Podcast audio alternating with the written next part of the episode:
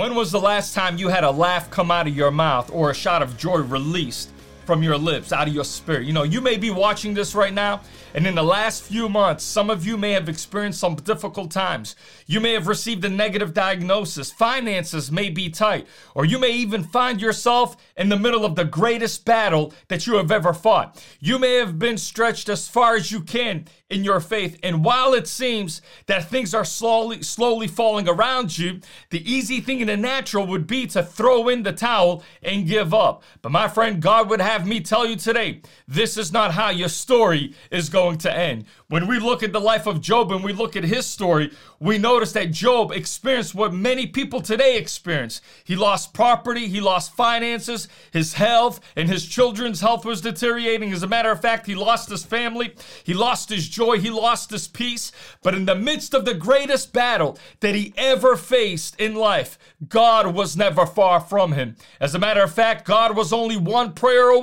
And in the same way, my friend, I want to remind you God is only one prayer away from you. Your miracle, your joy, your peace, your victory. Listen, it's only one prayer away. Listen to what Job's friend told him in the eighth chapter in verse 21. He said, God will once again fill your mouth with laughter and your lips with shouts of joy. You see what Job was prophesying over his friend? He was saying, Listen, I see your situation. I see the condition that you are in right now, but your situation is not the end of your story, but turnaround is coming. And today, my friend, I just feel led of the Spirit to prophesy over your life that your turnaround is not coming, but your turnaround is here in Jesus' mighty name. Listen, as you hear these words today, God is going before you and God is fighting for you. So get your eyes off of what you can see, taste, touch, and smell and get laser focused on the promises